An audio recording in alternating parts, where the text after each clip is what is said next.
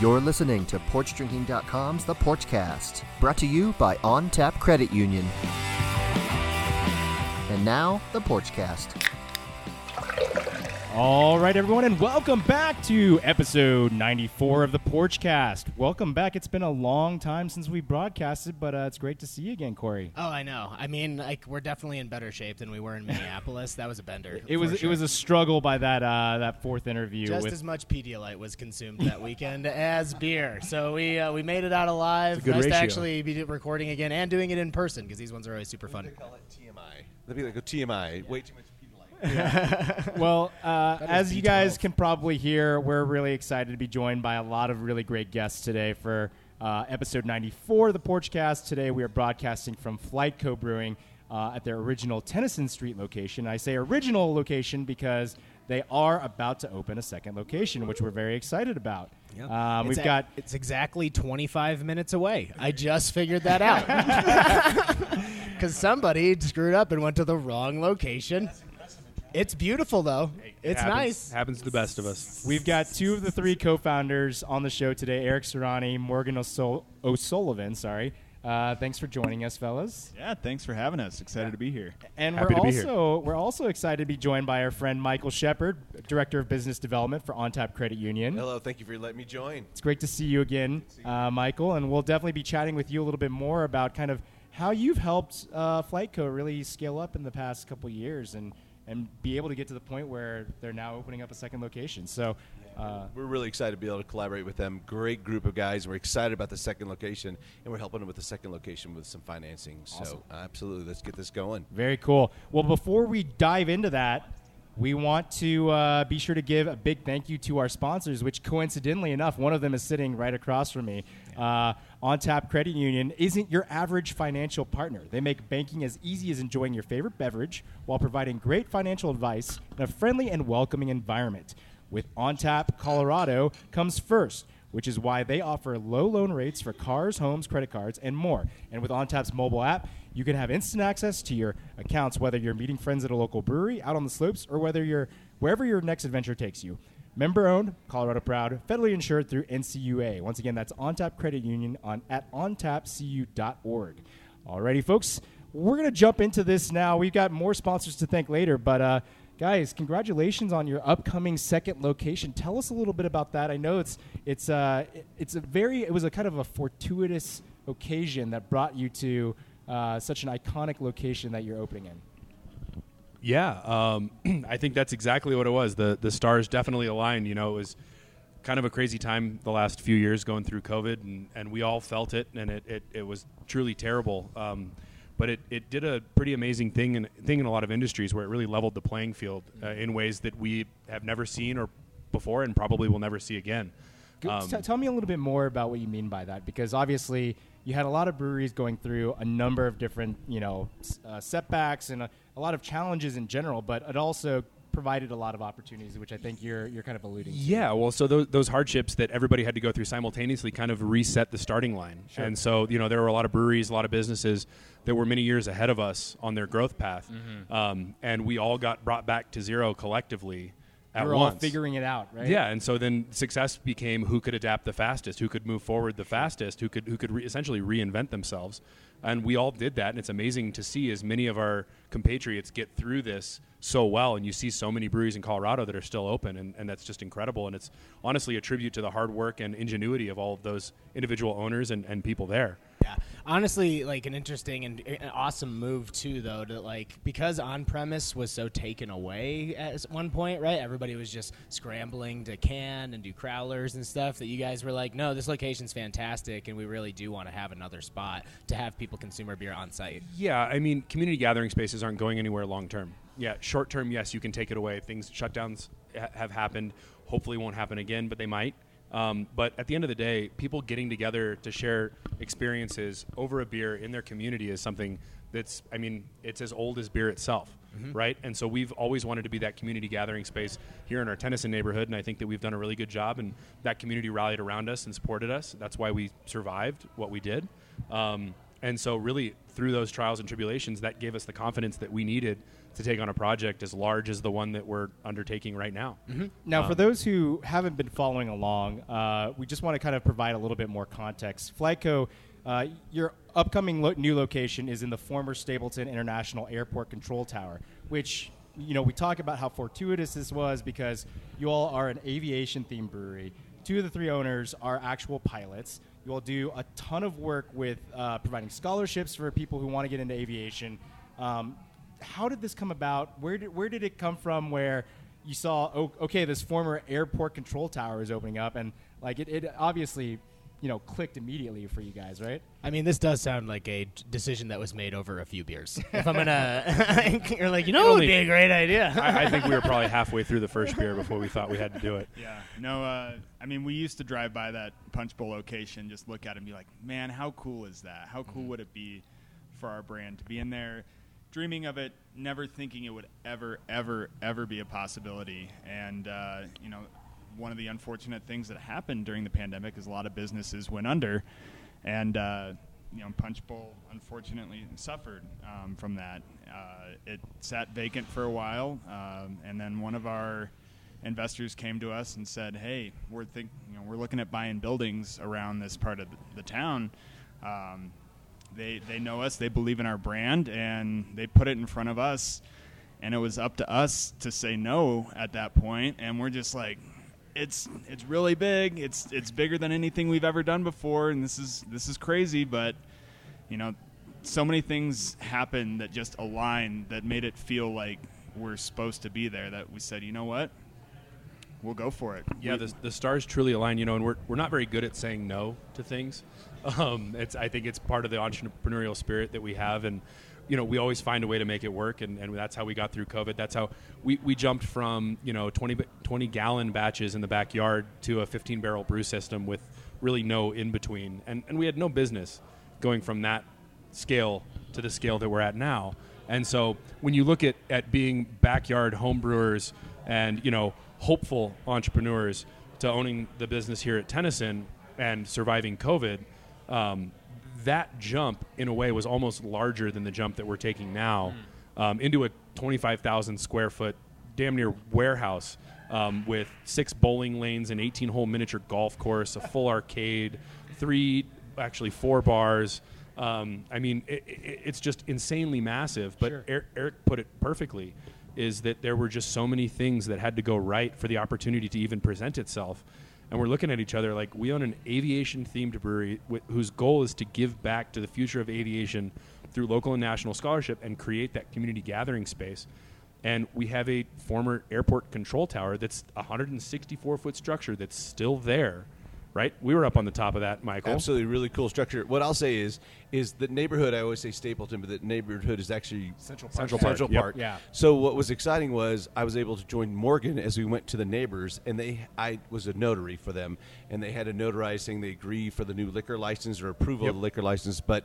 All the neighbors, it was amazing. We went to one house, and people kept walking in the back gate, the front gate, through the front door of the house, just to come agree. Yeah, well, we yeah we we uh, we went to a, a neighbor's house um, to get signatures that was, were within the, the bubble of, of requirement. Sure. Um, and there were probably like I don't know, maybe ten people there, and within a period of about 20 minutes like michael's saying people are coming down not not the front but the back alley Really? sticking their head over the fence i heard you guys need signatures for the new space going in That's incredible. down the street and Right. every single one of them is just like we are so happy you're here we want that building to be used and we kind of at that period we realized that as such an iconic building in that neighborhood it really belongs to that community and it has for a long time because that, that whole neighborhood grew up around where the airport used to be and it was all developed and so we just happen to be the most recent occupant of the building but the building itself holds so much value and emotional attachment to that community that it, it is theirs and it belongs to them. It's and I'm sure they're just happy to see a great tenant that's going to be doing more for the community and continue they to were. Invest. yeah, absolutely. They were so excited. They were like you know we're so excited that FlyteCo is going to show up. One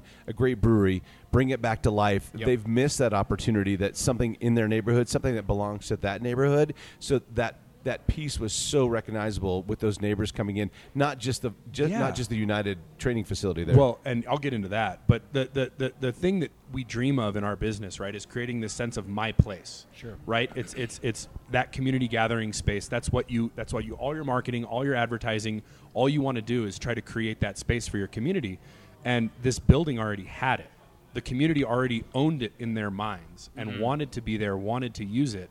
And so, what an amazing once in a lifetime opportunity to take over a space that already belongs to the neighbors. Mm-hmm. And those are the people that we want to be loyal to and get in there to have a beer in the first place. And also be able to just repurpose some like an iconic spot, right? And not just like do a new build or anything like that. You keep the integrity of the neighborhood and something that's very iconic in that spot and do something really fun with it. yeah, exactly. And, I mean, and, and speaking of retaining some of the, the elements that are familiar, as I understand, uh, you know, Punch Bowl Social was a very lively place. They had a lot of activities going on there, and it sounds like you all are able to maintain some of like the fun atmosphere that they were able to leave behind. Yeah, T- I mean, tell us I- a little bit about some. I mean, inheriting a space that has an 18 hole miniature golf course and, and six bowling lanes, like, that's not something we would have ever considered installing ourselves simply because of the upfront cost. But when you're looking at it and you're like, this totally fills the space, it gives people additional reasons to come and, and reasons to stay for that extra pint. Um, why pay to rip it out when it's something that the community could come use and enjoy on a consistent basis? Yeah, most of the condos I'm looking at don't have those. And you just got to look in different areas. it would be a nice feature. You know, there's some con- there's some condos going in across the street, short walk, like five minutes. Yeah. Don't doubt it. Well, no, I think I think that speaks to also this kind of evolution of the taproom experience. You know, we're seeing a, more and more breweries who are getting very creative with how they infuse their tap rooms into these unique kind of locations. You know, I believe out in uh, in Kentucky, Against the Grain recently bought a concert venue and and now are using that as kind of like an, an account serving all of their beers. But it's just saying like you know breweries can go beyond just the normal tap room and have these certain elements that really push them above and, and make it a, a true gathering place for folks. So I think Well, that's super. Well, super especially in. Denver, right? There are so many good places to, to grab an excellent beer, right? It, I mean, it's the Napa Valley of, of breweries Yes. Uh, in the region, right? And so if, if quality beer is the norm everywhere you go, then you have to start looking at, well, what else do you offer? What else How do you, provide? Yeah. How do What- you elevate that experience? Yeah, what's what's the entertainment value? Why why do I want to come there time and time again? How can it be new every time? Sure. Um, and that's definitely something that we've been really heavily invested, both with the entertainment aspects, but also with how we're decorating the space and a lot of the elements that we're introducing. So, not only are you going to go to game, to bowl, to mini golf, all of those things, but also to to celebrate the history of the building and really highlight a lot of the educational aspects that we can incorporate from aviation. And so, whether Yeah, it's telling that story and that history. And I, as I understand, you all have kind of recently finalized a pretty significant partnership that helps to even further cement that that on-brand kind of aviation element. Tell us a little bit more about that. Yeah, um, yeah, we're very excited to announce a partnership with Wings Over the Rockies Air and Space Museum. Uh, the our our core values, the museum and ours, are perfectly aligned. We're both uh, out there to inspire and educate people in the world of aviation. Um, you know, I was I was given a scholarship when I was 16 years old after uh, my grandfather passed away to uh, finish my private pilot's license from our local uh, EAA or Experimental Aircraft Association chapter, and I just felt such uh, immense gratitude uh, around the aviation community to help me out, to help empower me with this skill that has really changed my life. Um, and so ever since then, I've just been motivated to bring that to other people. Uh, they are doing the same thing. They've been doing it for a long time. They're one of the top 20 aviation air and space museums in the world. Um, really incredible place, and they've got a ton of exhibits that are just they, they don't have room for. It's it's sitting in the back. Um, and we said, hey, we're both on the same team here. How about we, we band together and let's get more people interested? And it's not just people going to an Air and Space Museum. Um, we, we lure people in with beer. Um, come have a beer with your neighbors, and then we're just going to throw aviation at you And until. then fly a plane. yeah. or, or, Order, order, of, yeah, order of operations is, is key there. yeah. So yeah, it, it fit well together. Um, we're excited to cross promote each other um, and see where it goes. They have an immense knowledge of the the old airport there. Yeah. More than we could have ever asked for. We we're going in with you know I grew up in Broomfield and I I remember flying out of Stapleton a few times. Um, but you know, walking around the museum with the curator having just files and just so much, uh, so much history around Sure. the place, we really can tell the story about the old airport uh, far better than we ever could if we did this ourselves. And one of the really cool things I think for the long term plan there is that, you know, keeping the space fresh, keeping the space new. Um, when you when you work with the curation team about getting unused exhibits from the museum over into our space to help decorate, it happens on a long timeline. So they'll be helping us decorate for years to come. Oh, that's great. Not not just pre-open, but but post. And so you might not have come in for a couple months, and you come in and there's a new exhibit. There's some new factoid about whether it was the Stapleton Airport, Colorado Aviation, military aviation in Colorado, or just something in general um, that you, that wasn't there before. And so the space is hopefully going to be always fresh and always new. Um, just giving you yet another excuse to come visit us. So when are they moving in the X-wing? Is the big question. So we get asked that a lot. I, I, I don't think they'll ever give that up, but we're willing to house it. if they need a spot. I mean, I mean, May the saying. fourth, you that might be a, a nice rotating exhibit. I'm Yeah. just saying. I mean, yeah, and, and partnering on events too, I think is going to be really cool. We've, we've talked a lot about potentially having some drone racing um, come over to the tower, um, some guest speakers, some educational events that they host, and really allowing them to use our space as an extension of their own. Um, I mean, 10% of our profits already go to the future of aviation through local and national scholarship. Um, and so and this that's is going to continue at the new location as well, Yep. right? So both locations, um, and this is really just an opportunity for us to put our money where our mouth is.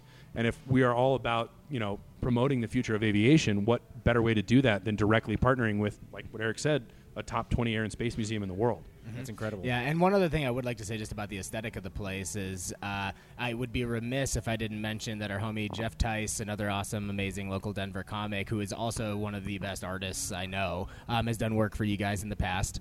And He's did the a- best artist I know. Yeah, exactly. yeah, literally. And he did an amazing mural for you guys. You just I saw him posted on Instagram, but you just showed me, and I didn't even necessarily get the scale of it. But it's across the entire bowling alley that you guys have, and I don't know if you guys want to speak to that, but it looks it looks fantastic. Yeah, Jeff is just one of the most incredibly talented human beings at almost everything he does uh, that I know. God damn that guy. You know, it- God, God was doling out the talent, and he slipped and gave a little too Yeah, much. too much. to Yeah, yeah. Jeff. So, Well, I on mean- that note, I, I know that I don't want to deviate too far from the conversation, but I do want to give some props to our co-host over here, Corey, who, along with Jeff, recently got uh, a promotion with the Comedy Works scene and is now one of their weekend performers. Right? Tell us a little bit more about that honor. Yeah, I mean, essentially, like Comedy Works is like it's the club in town, and if you ask anybody, it's like top five club in the country. It's one of the reasons I moved here specifically to Yeah. do comedy. So um, to get pa- like the past promoted, if you say promoted, it sounds like you were a dishwasher before, and then like, and people don't necessarily get it. But Gotta start somewhere. Yeah, I know exactly. But it, it, essentially, what it means is, yeah, I get to work there on the weekends now. So all of the really big names that come into town, um, I get to perform, help perform with them and have some fun. And dude, there's yeah. a lot of really great comics locally that uh, got promoted recently, and I'm That's- super proud of all of them. That's a huge deal. I, you know, we we've seen how hard you've worked along the way, so I just want to give major kudos to you. Uh, you are hilarious, and I love seeing you perform. Oh, so thanks, bud. I will definitely be coming out to Comedy Works to, to, love to see more of that. uh, so. yeah, forget Jeff. yeah, Jeff, you're only getting two seconds on this show, okay? He's, he's got the art thing. It's- he's fine. He's got it all, baby. yeah, yeah, yeah. Well, kind of getting back into the conversation, you know, obviously you've got the new location. I also want to talk a little bit about distribution, which I know it's is something that you all have begun ramping up as well. Uh, tell us a little bit about kind of uh, what you all have worked out from a distribution standpoint. People can find FlyteCo FlyteCo's beers in local liquor stores now, right? Yeah, we just uh, signed a contract with Brewer Star out of Boulder. Uh, they started distributing two of our beers. Uh, hopefully, we're going to get more on soon. Uh, they've got a wide network. It goes from Colorado Springs to Fort Collins. Oh, that's fantastic. Uh, we're trying to target our local neighborhoods, but you could start seeing uh, our fogged out hazy IPA and our Oh My Guava Pale Ale in liquor stores now, which is yeah. really exciting for us. Uh, you know, we distribution really wasn't on our, our roadmap, our five year plan when we first started, um, and now we're just starting to get into it a little bit more. And uh, and But it's a great way for more people to just discover the beer, right? yeah, yeah. It's Yeah, and with with the notoriety of the new location and the fact, I mean, being in the former airport control tower, we're getting a lot of attention both locally and nationally, Absolutely. and so I we think it's you know, although like Eric said, it wasn't on our original plan because taproom sales are king, right? Like that's that's where you make the majority of your money. That's where you can deliver the experience. That's also where you can explain the process behind your beer, the the reason that you named it, what you named it, what the story is, and that's what people are looking for. They're always looking for what else to emotionally attach themselves to the product and, and to the experience. We've always built ourselves as an experiential brand. Sure. Um, but now that we have this attention, we think it's the perfect time to start broadening our reach, allowing people to introduce themselves to the beer for the first time um, as a way to drive additional revenue and, and traffic to both tap rooms. Absolutely. Now, you know, I, I do want to bring in Michael a little bit more because you know we've talked about all these incredible milestones that you all have reached over the past couple years. They don't happen without any funding. exactly, and you know we do have What a segue. Nice. you nice know that- transition. that is something that we we touch on quite often on the show because you know a, lo- a good portion of our listeners are within within the industry they're either brewers they're brewery owners and uh, I know that on tap credit union has has helped you all out significantly along the way tell us a little bit about kind of how you all got connected Michael and then also I'd love to hear a little bit about kind of what tangible kind of examples that we can provide folks of like how you all have helped you know FlyteCo scale up to the to the point that they're now opening up a second location. Absolutely. So it just started with a beer. You know, several years ago, before COVID, where you could come into a brewery and sit down and talk to the brewery owner or brewer, was that's how this whole conversation started several years ago. And after a few different conversations about how we can help FlyteCo, was trying to put them in a better financial position. And that was the first time that we helped them. We actually able to help them with a term loan. So you know, we look at the best opportunity. How can we consolidate some debt, put them in a better cash position? So that's how we helped them with the first location. Then through that process, they were able to actually quickly pay off that loan. And then shortly after 2020, um, after the COVID years, I think in 2021, the opportunity came. Eric's like, "Hey, we have another opportunity. We'd like to grow with you." so that's how we built a relationship with them. And that's what's important is that we already had established a relationship with FlyteCo. We already knew about FlyteCo. We knew where they were. Um, we wanted to help them grow in the position, so we looked at a couple different ideas. And what's come about with the new location is actually help them what we call with a line of credit. So the line of credit is a great tool, and, and I was just on another podcast talking about it. I think every every brewery owner ought to have a line of credit. Sure. The line of credit opportunity is really big for them, so it gives them that freedom to where they can start the process, right? Open their doors, get the funding, get going, and start raising capital and start bringing in income, mm-hmm. and then they can they have the ability to pay for their bills. So we're we're giving a spot to where they have at least a six month cushion, if not better, To help with payroll, Absolutely. food costs. Right. Yeah, it just, it just, it just gives you that breathing room so that you can pretend like you can sleep at night. pretend. I like I like I like the, the use of the Well, word my- We pretend. don't like Mike- the word pretend. Michael, actually Michael, are- Michael hit the nail on the head about the, the start of the relationship. Is it, it did happen over a beer, and I think their approach is something that reminds me of the way business used to be, you know. And it's when we start when we first sat down and actually talked turkey about how we were going to refinance one of our loans at the Tennyson location. Um, he brought in Tony, his boss. Um, we sat down over a beer. There were no laptops out. Right. There were there was no notebooks, and we talked about it Sure. and we talked through the details of our loan. We talked through what offerings they might have available to us, um, and we said, "Yeah, that makes sense." And we shook hands. There was a lot of underwriting that needed to happen after that fact. There were loan committees that had to go through. We had their, their normal process, which they are very diligent about. Sure. Um, but we shook hands and we got the deal done. And and And I think that's this is so refreshing oh totally. to, to us to deal with a bank that is it, it's like how your grandfather described how business should work right like like no but but, but to be i, I want to credit Yeah. where credit's due it was it was the most relaxing like financial process Sure. and we've been through a lot and it was very different from those especially from that first greeting and, that we, first and we tried to provide a unique experience too. So we we use the phrase crafting a solution. So when we sat down with Eric, Jason, and Morgan, we were going to try to craft a solution. We heard what their story was. We heard what they wanted to do, and then we took all that information and we were able to put it together. And you're right, there's all that other underwriting process. There's all the loan committee. However, the difference is because we have that personal connection, connection with them, and we've talked with them about what they want to do. It was easy when I went to present to loan committee. Is listen, we've talked with them. This is their story. This is what they want to do. Um, you know, we have our compliance pieces of it, but we crafted that first solution.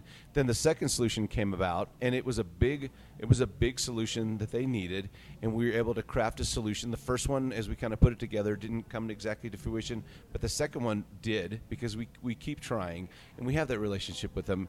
And there is a big difference. And I challenge, you know, I say any financial institution that you're dealing with, will they come to your brewery? Will they sit down and talk with you? Will they have a beer with you and listen to what you want to say, or do they say No. fill out that paperwork? right, right, fill out that paperwork, and the answer is either yes or no. You're in the box or you're not. And OnTap does not approach it that way. Totally. And I think I think the most incredible thing that you kind of e- explained to me without getting into specific numbers, but you know the fact that you were able to help consolidate that debt, allow them to pay it off in 15 months versus in eight years, which was kind of the the original thought.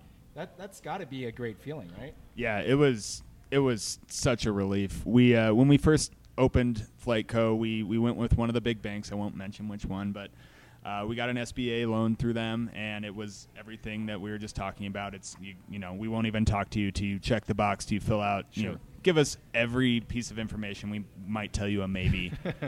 um, but yeah, we had an SBA loan. Uh, there was a miscommunication, a miss something that happened, and we ended up having to put a large amount of money on a credit card when we first opened, Oh and it was just yeah at twenty three percent interest.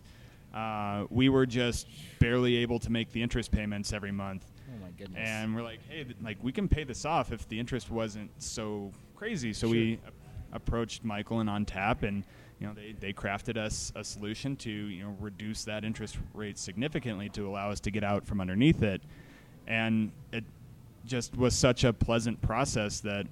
You know, we, we came to them later, like, hey, do you guys want to take the rest of the SBA loans? well, well, and, and, I, and, I, and I think that the part of that that really rings true to me is that we got to sit down first and have a conversation and talk to the people that have decision making authority in the bank. Sure. And and tell us if our plan is realistic or not before having to fill out an application. Hey, if, if we still had to come up with our end of the deal, Sure. right? There's still a you know a lending institution that has to cross their T's and dot their I's.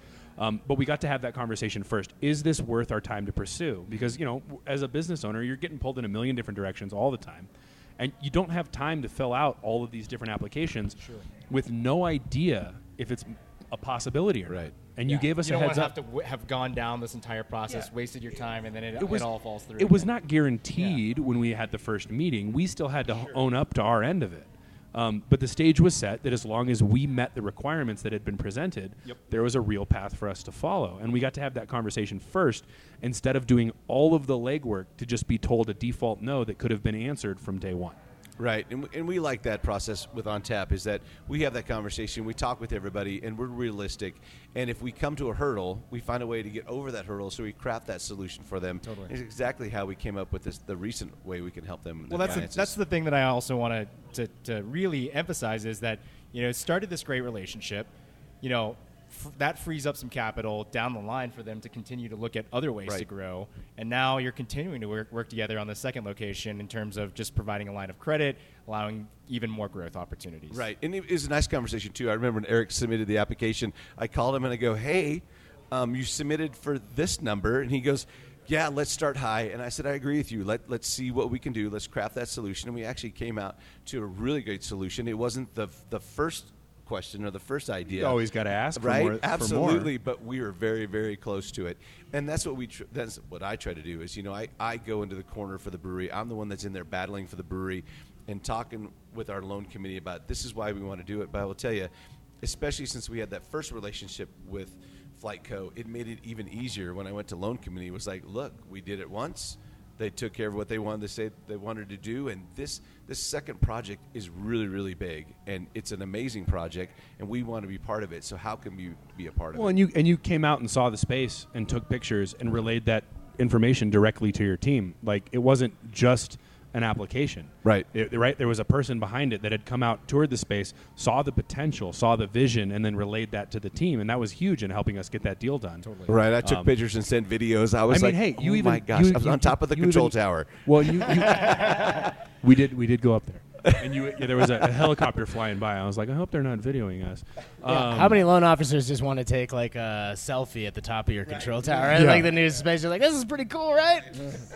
You know, and to that point is, you know, we're willing to meet somebody anywhere. We're willing to go look and listen and talk with somebody because we do say the phrase crafting a solution, and it's not always we say yes, but it's really of how can we put you in the best financial position when you're ready. We can put you in that spot and provide you whatever loan you need. Totally. No, that's that's really rad. Uh, and and kind of circling back to some of the really incredibly exciting things that have happened for FlyteCo. I know that last year you all were also able to add a coffee shop and bagel shop here uh, at the Tennyson Street location. Um, you continue to do really innovative stuff like the the fresh hop flight. I want to hear more about all of those. So let's let's jump back into it here in a second. But I do want to give a shout out to another one of our sponsors first. Um, Denver Burger Battle. Have you guys ever been or heard of Denver Burger Battle? No. Uh, you know, nowadays we talk about like the proliferations of tap rooms and and you know, events are also in that kind of same category. But this is such a unique event. Denver Burger Battle is returning in less than two weeks on August 4th. You don't, and you definitely don't want to miss this, this uh, ultimate food experience. Uh, Denver restaurants are competing to ter- determine who really has the best burger in town. Returning champions like Cherry Creek, sorry, the Cherry Cricket and Snarf Burger are hoping to f- defend their titles, while rookies like Lucy's Burger Bar, Carmen Gia Metropolitan, and Dierks Bentley's Whiskey Row are entering the battle ring for the first time. While some restaurants are competing with their tried and true ch- classic cheeseburgers, others are getting creative with toppings like Wagyu beef, fried onion rings, mac and cheese, chicharrones, bacon, and much more. Rest. Oh, dude, right. it is incredible. I've I've been to this multiple times now. Literally, like some of the most innovative burgers and like most delicious burgers I've ever had. You get to try unlimited amounts. Um, you have awesome breweries that are participating, like Blue Moon, Briar Common, who are also both serving up food and beer at the same time. Uh, as the People's Choice judges, you get a, an opportunity to vote on the best burgers, so you can you can have a hand a, a say in, in some of the awards. Um, and then there's also plenty of entertainment there, 80s and 90s bands performing, and of course, unlimited burger and bar tastings. Tickets are on sale now. Plus, if you use the promo code PORCH, you get 10% off. Once again, PORCH is the promo code, and you get 10% off your ticket.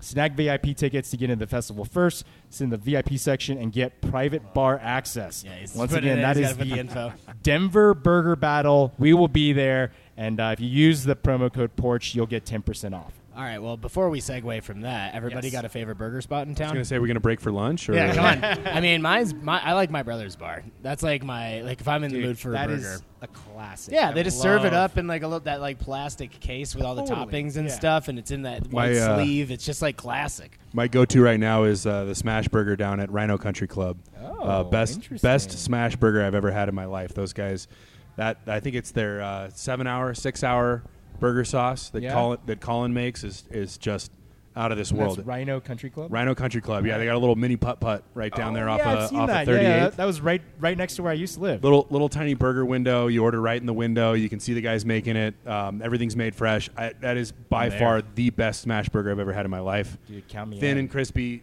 just the way I like it. I'm gonna say Atomic Burger and Golden. Uh, just yeah, Yeah. just so much flavor on one burger, and the atmosphere in there is is hilarious. It's great. Michael, what Um, about I you? know Atomic Burger and Golden. Very good choice. Very good choice. Yeah. But I was like, I think I'm drooling right now. I'm sorry. I'm so hungry for a burger right now. Do you have a burger we can have here? soon, soon at the new location. Oh, perfect. Well, yeah. What what is the what is the uh, culinary situation like at uh, the new? The Yeah, new we have a gigantic pizza oven, so we'll be doing a Oh, lot of pizza, salads, burgers, uh, shareables, uh, a couple healthy options. Um, so traditional pub fare uh, with And- our with our own twist on And it. And I know that you all will have a full bar, so you'll be able to serve uh, wine and spirits Yep. too. Yep. Full cocktail program, full wine program. Um, That's super yeah, exciting. no no limits there. Not to deviate too far, but what's the bagel situation like here? I mean, is it authentic New York? You taking your own spin on it? What do we Yeah, got? so we actually source all of our bagels locally from Leroy's Bagels right Oh, down cool. the street. Um, Leroy's, from what we found, makes the best bagel in town. Um, and then, kind of the secret to our program here are the, the bagel steamers that we use. So it actually steams and uh, sorry toasts and rehydrates the bagel, um, melts the cheese, brings all those ingredients up to that perfect temperature, um, and they come out fast and, and hot. It's awesome. I wasn't sure if you were just using like some spent grain or something like that, which I've seen people do before, and it's actually like pretty dang good. If it's good enough for cows, it's good enough for me. And that's, what I, that's what I always say about everything. Well, when I used to work at Harpoon, that's what they did with their pretzels. They would use like spent grain to like actually make it. So I just wasn't sure if you had a yeah closing situation. closing the loop like that is really cool we've uh, we actually um, a lot of our spent grain goes to a local farmer that he feeds his herd of cattle and turns that into into beef. So. Um, haven't quite worked out how we're going to incorporate Get that the yet. pat, yeah, get those patties. Um, but that would be that would be pretty feed cool. The, cow, the beef's going to come here, right? Yeah. You're going to feed the patty from the cow. You're going to keep that circle going, right? Circle Yeah. of life. Full circle of life. I love it. And I'm starving. Where's the burgers? yeah, I, knew, the burgers. I knew Lion King was onto something. Burgers. That's what it was. well, also, I want to jump back into the fresh hop flight that you all do each year. I think that's one of the coolest kind of brewery, uh, inno- you know, innovation uh, takes that really feels super, super on brand for you guys. You all fly your plane out to is it Paonia? Yeah, yeah. We for the past what three years now we've done it. Yep. Uh, flown to Paonia to Highwire Hops. Unfortunately, Highwire Hops is uh, shut down shop this year. Oh, so no. Uh, it's looking like we're going to go to Billy Goat Farms in Montrose this year, just Oh, cool. about 20 miles further. Sure. Much bigger. two airport. minutes. Yeah. Don't forget to take a left. Yeah, right. Yeah, no, it, it th- this is another thing that that gets us really excited here. It, it's it's a culmination of our brand. It's beer and, and, and airplanes at the same time. Basically, it came about when uh, Ryan Evans uh, from Brews Beers uh, was out visiting Highwire Hops. Uh, it was probably about this time of year, and. Uh, he started texting me. They, they were camping out in the hop fields because Dave at Highwire would let people camp in his hop fields Sure. and they had a few beers and i started getting all these pictures from him of him pointing at this mound and he's like that's an airport right there you want to you want to do you want to go fly some hops in two weeks and Oh my God. and do a fresh hop beer and without thinking through all the logistics i just said sure let's do it uh, they You're like, uh, I've got a plane. We can make this happen. yeah I so mean, it, honestly, if you have a plane, do you need more excuses to just Yeah. like, "Eh, yeah, sure, Nope. that sounds like a great reason to Yeah. jump in my plane. So they we worked together, uh, came up with a beer recipe really quick on the spot, made an order. Uh, a couple of us flew out. Uh, we brought Leanne, our, our taproom manager, here with us. Uh, just a really cool experience. Beautiful flight. It's flying through the mountains is it's tricky and it's uh, not something you want to mess around with. But Sure. on a, a nice weather day, What is the round trip time uh, for for that flight? I think it's about 45 minutes each way. Oh, wow. Um, something that would normally be, I think, a four-hour drive. Yeah. Uh, How quickly is it going into the beer once you guys load it off? So the fun part about that is It takes longer to drive it here from the airport than it does for him to fly it back. yeah. We time it out where uh, Jason Slingsby, our, our head brewer here, starts the brew day at the same time I take off. So he's mashing in. I'm in, en route. We're, we're touring the farm. We're, we're picking the hops. And by the time I get back here uh, with the hops, the beer's been transferred into the brew kettle and it's just about ready to boil. So it, it's as fast as it could possibly is go into the beer. I'll let listeners guess which one of those experiences was more fun. well, I mean, as we're sitting here on the brew day, uh, we do get to partake in some of the other beers that we have on tap, uh, whereas obviously they're not while they're flying. True. Um, so I, I maintain that, that it is more fun to be here. uh, but the people that, that go on the flight would maintain that their their leg of the journey is, is a little bit more enjoyable. Thinking they need to find a way to do a hop drop as they fly over. Ooh. Right? Just load a drone into the plane. there and- you yeah. go. Um, yeah, no, it it is it is really cool to do that, and you know the, the cooler because we, we do the uh, hop edition in the brew kettle, and then we do a late hop edition as well. Um, and the, our cooler, the way that that smells for the next couple Oh, of days is just absolutely incredible. What does the plane smell like? It smells Hops, like hops constantly. The funny thing about last year is I was in such a hurry to get back to the airport or get back to the brewery from the airport. I was grabbing all the, the bags of hops out of the airplane and I missed one that oh. was underneath the, the pilot's seat. And I open up the plane, you know, two a week or two later, and it's just like, oh man, does it still smell like hops in here? Oh this Oh is crazy. gosh. And then I look behind the seat and I'm like, oh, there's a bag of rotting hops right in my airplane. Oh no! try try explaining that to a police officer. Yeah. As It you is- get pulled over in the sky, you're like, "No, officer, it's hops." I uh, I swear. What it is, it is a pretty cool moment too, watching them, you know, on the videos that we've done. And, and Bryant shot uh, a wonderful video of that inaugural hop flight, um, and watching them unload these bags and bags of hops from the plane. Um, and it's that Pablo Escobar moment where it's, I mean, because they're they're you know they're in these they're in these big sacks, and you're just like, oh yeah, we just flew this across state lines, and it is precious it is pre- cargo. It right is there. pretty fun, and you know, Eric's, Brian, you chiming in?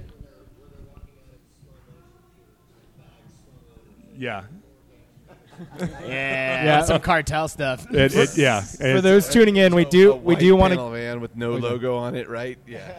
For those who are listening in, we do want to give a shout out to our, our trusty co host, Bryant Vanderweerd, who is now located out in Wisconsin but joining us virtually. Uh, we miss you here in Denver, but uh, I'm sure we'll see you very soon once again. Yeah, Brian, I think you won an award for that um, video that you shot for us, right? That was the first video that you did for FlyteCo.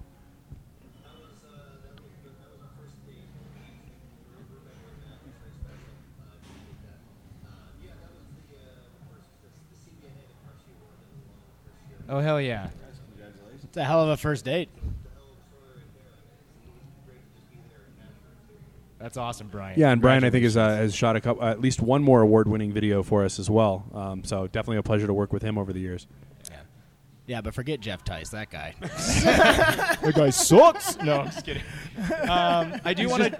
He's just really talented. He doesn't need any of our help. He's, he's got it made. No, Jeff is absolutely hilarious. The man. super uber talented and very good looking too. So he's got it. He's got it all. Kind of the best, Yeah. G- Yeah. as far, in far, in far of looks and looks and talent are concerned. Um, man, this is the most Jeff Tice love I, I have ever had on the show. I know, I He know. doesn't even. He probably doesn't even know we're, we're talking about. Oh, it. he'll, he'll never he'll hear know. it. He'll know. Um, I do want to chat on a couple other uh, beer topics that have happened. You know, it's been a long time since we've gotten to get together. I definitely want to hear your all's opinion on all this crazy news that's happened in the beer world. Obviously, one of the bigger stories is Stone Brewing. Uh, after many, many years of Greg Koch denying ever willing to sell the brewery, uh, sold to Sapporo, the 29th largest beer producer in the world, who also owns Anchor Brewing and Unibrew. Uh, sold for uh, between 165 to 168 million dollars, which is uh, plenty of reasons to, to want to to actually make that sale happen. But it was documented multiple times in 2013, 2015, 2016 of saying we will never sell out. But I guess there was finally a price point. Yeah, I mean, I'm. You know where I stand on like the whole like selling out camp. Sure. It's usually I, if that's the right move for the brewery at the time, then go for it. But at the same time, they just put themselves in this horrendous position of like never denying that it would ever happen, Sure. right? And go, going out of their way for no reason to say that it wouldn't happen, which is the. Pro- I think that's the annoying part. Yeah, right? It's like I'm- nobody asked, man. Nobody asked, and then you decided to cast. I'm with some you on, on that. You know, we're we're all fiercely independent, and you know, want to grow our businesses as far as we possibly can. Um, but you know, I would be remiss to say that if if somebody gave me the opportunity to create generational wealth for my family, that I I wouldn't be at least open to the idea. You know, you don't spin these things up. This, these are your babies. You you want to you want to see them grow up, but you don't necessarily want to see somebody else be in control. That's not the goal. Whenever you do this, the goal is to see it through to the end, whatever that end may be. Um, you know, so very rarely, I think, would you ever talk to any brewery owner that would say, "Oh, the reason I started this business is to sell out." Yeah, um, There are a few. You're right. There- I'm, a few. I'm Right. sure. I'm sure. I'm sure there are a Name couple. names, Tristan. but but but, mo- but most of us, you know, we love our babies and we want we want to grow them ourselves as much as we can.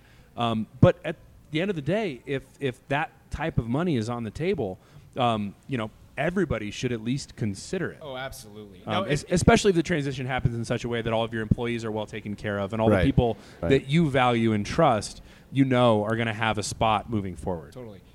You know, admittedly, I think I was uh, I drank the Kool Aid for a very long time of the Brewers Association's fiercely independent movement, and and you know believing that everybody should should remain independent for the entirety of, of all of craft beer and re, uh, you know retain that integrity.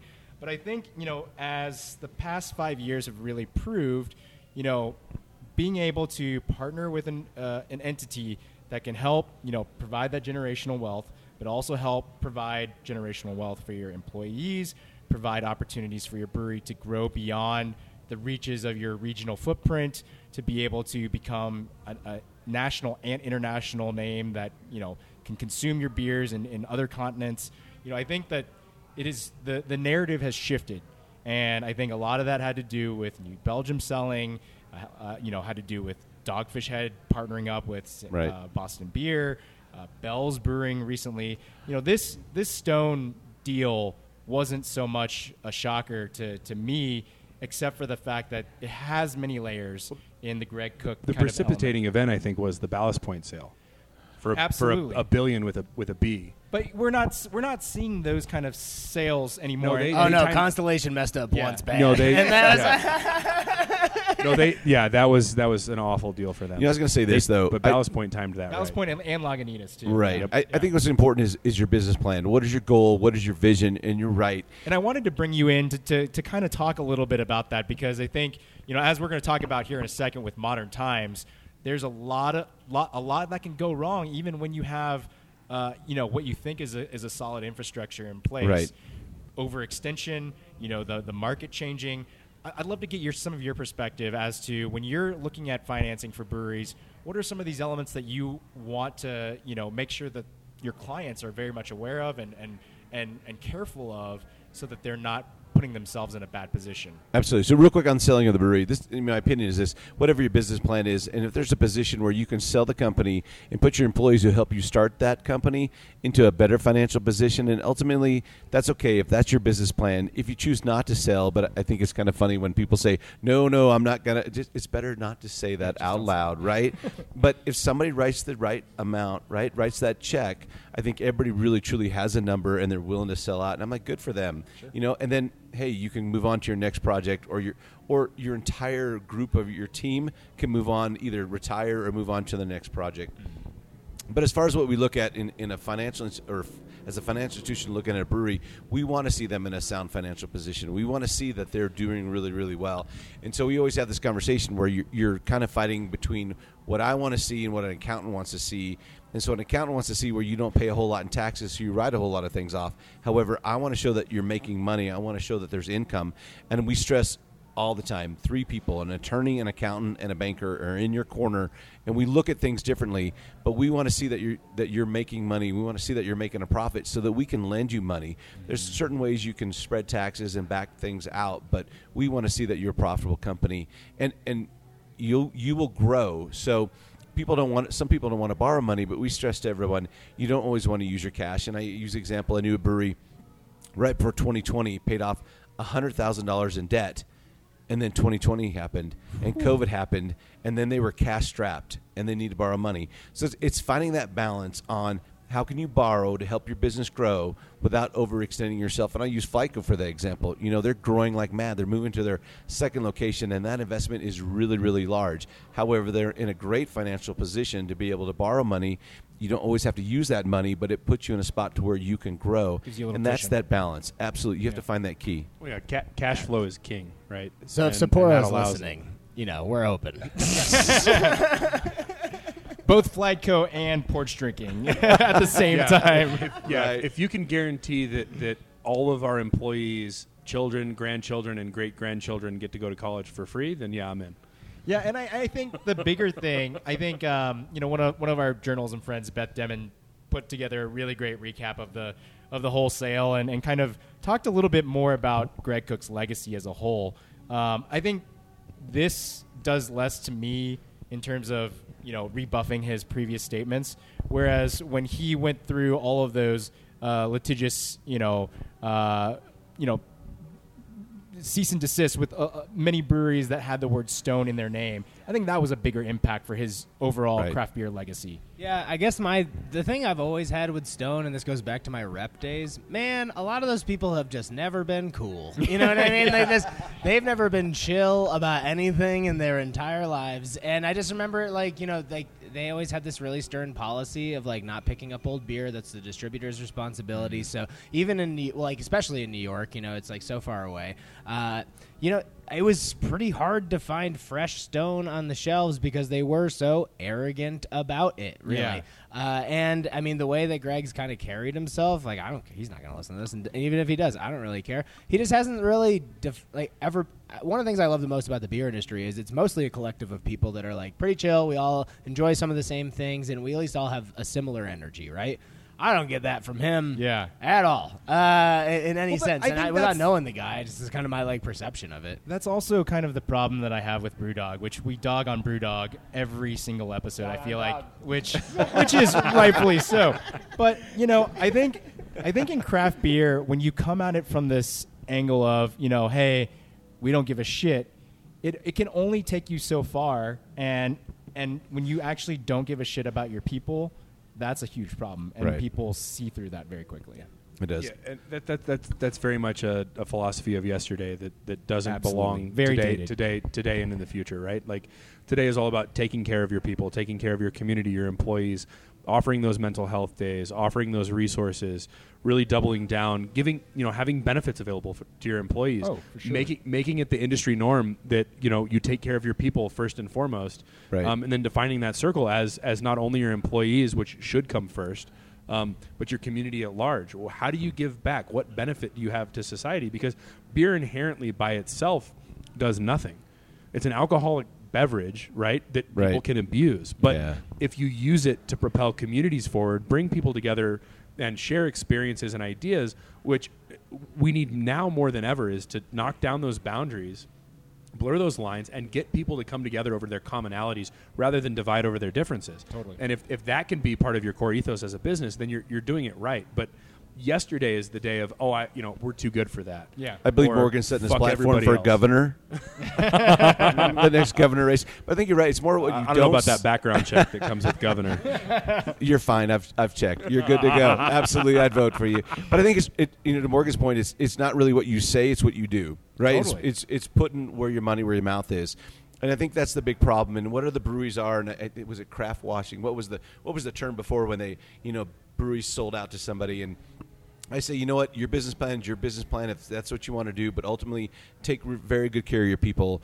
You know, do the right thing, and that's what makes the most sense. And don't be the loudest voice, Sure. right? I think it's really your actions are, speak louder than your words. Well, yeah, and, and I mean to be a, a productive member of this community, one of the reasons that we got into this business in the first place, and why we chose this as our vehicle, right, to promote the future of aviation, and to promote the community that we wanted, is how in, in, innately collaborative and supportive this community is. You know, I'll give a shout out to our neighbors Emporium, right down the street, and you know when we signed a lease at the Tennyson location, we had no idea that they had signed a lease right down the block, like, like like within months of each other, right? like a month Yeah. i think was our where our openings were within a month of each other um, and rather than looking at ourselves at, at each other as as complete competitors which from a pure business sense that's exactly what we are um, we welcomed each other to the neighborhood we collaborated initially we had a contest our first couple months that we were open where you know we, we still had paper receipts at that time back in before covid when you know everything was not digital just yet um, where we printed a, every single receipt that we printed here had a dollar off at Emporium same day only, and every single receipt that they printed there. And we got into a contest, cool. and the winner of the contest got to take the other team out for beers. Oh my gosh! And we awesome. we crushed them. We sent them like three times as much business as they sent us. Let it be known. And and I, I, I and I will rub that in every day till the end of time. Um, but that's the type of industry that we're in, where is that we just wanted to see each other succeed because what they make, Greg makes amazingly clean beers that are completely different than what we brew here. Totally. And you know that cucumber kettle sour that he has is to this day the best cucumber sour that I have ever had in my life. And if you ever have the chance to get it, like do yourself the credit to try that beer. But He's that's still racking up points. Sending people. but that's but but that's He's like the game's over. Okay. but that's the type of community that we're in, you know, and that's Yeah. that's really what attracted us to this industry. You know, we, in our team we have a no asshole rule, right? We, we we do our very best to not do business with assholes, whether it's a vendor, whether it's a lender, whether it, I don't care who it is. well, you're you're sitting here, you're not an asshole. Um, no, but we we we, we it, it, it's really that simple. Right? If somebody comes off and it's it's my way or the highway, I have my agenda and I'm going to push that forward. A very traditional business mindset. We just choose whenever possible to not do business with them. Yeah. You know who didn't have a no asshole? Segway. Segway. um, so, Modern Times, which found themselves at the center of uh, a lot of the rat magnet, uh, uh, you know, sexual harassment stuff, um, have been going through a lot of change uh, in just a very short amount of time. You know, once widely regarded as one of the fastest growing breweries in the country, now is in a position where uh, they they are being bid on to essentially get sold, and that bid is severely lower than what a lot of people thought it would be. A Uh, I lot less than Stone, you mean? yeah, absolutely. Uh, you know, Modern Times, which you know was kind of getting up to that Stone level in terms Yeah, of sure. volume. Uh, the, the winning bid was for twenty million dollars by Brewery X, a small brewery out of Anaheim, uh, with the second highest bid being from a small brewery out of Wilmington, North Carolina, True Colors Brewing. Uh, it sounds like now that Brewery X bid has fallen through, and uh, Maui Brewing is back in the driver's seat, which you know they had originally planned to bid back in May. And so, to me, this is such an interesting case study in terms of overextension because they had opened multiple locations in, in California and had opened up a, a facility up in Portland, and now they're in position where they've shut down multiple locations. They've had to scale back a lot of their production, and and essentially once they brought in a new CEO, she was essentially like, "We have to sell. Like that's that's the only way that this brewery can stay afloat." And so, it's crazy to see you know a brewery that was I believe had reached over five, close to five hundred thousand barrels a year is now you know in a completely different position. Um, and I, I remember when they first launched Colorado just a few years ago, it was kind of the big buzz that like, oh my gosh, Modern Times is now here, and they're you know spreading across the country, and now it's kind of a shell of, of what they are. So Yeah, um, fuck them. and the final say goes to Corey. Well, if you're going to name the brewery Modern Times, you, you might want to stay with Stay with the times. yes. Yeah, I mean, I can, you know me, I, I can be as a, po- I, I, uh, I try to like look at everything from uh, like every perspective and every angle, but it just seems like they handled everything wrong. They Yeah. handled everything terribly. So, I mean, as you said, all of that. I mean, I'm for just their like, owner yeah, to com- okay. continue to, to deny allegations after after all this, you know, m- stories upon stories of, of There- abuse there's a, and there's, a- harassment. there's a lot of ways to run a business, and there's a lot of decisions that can be made, and we, by no means do we make the right decisions every time. Sure. As a matter of fact, we've probably made more wrong decisions than right decisions where we're sitting now. What? Um, what? Yeah, no, don't deny our loan. Um, but at the end of the day, you have to look at what what good are you doing in the world? What is your what is your employee culture? What are your core ethos, right? And if you're not taking care of your people and you're not providing that that safe work environment, and, and, and don't just talk about it, be about it, right? Like, what are you actually doing to provide a safe work environment? What benefits are you providing for your employee? What Totally. what resources are you allowing them access to? You know, and if, if you don't have your foundation set, none of that growth is possible, and, and it's not even worthwhile. Yeah, from financial um, aspect, it's it's the way they grow. So we look at the way a, a brewery would grow. and they're growing too fast, we start to question it. If they open multiple locations, multiple locations, like oh, our name is going to carry us everywhere, and it's that's not the way that works, right? So you, you have to make sound financial decisions as you grow. Can that one particular location be profitable enough to support itself? Can we grow to the next location? It's gotta And prove itself for- right? for absolutely, little and while, we've right? seen it happen in, in Colorado.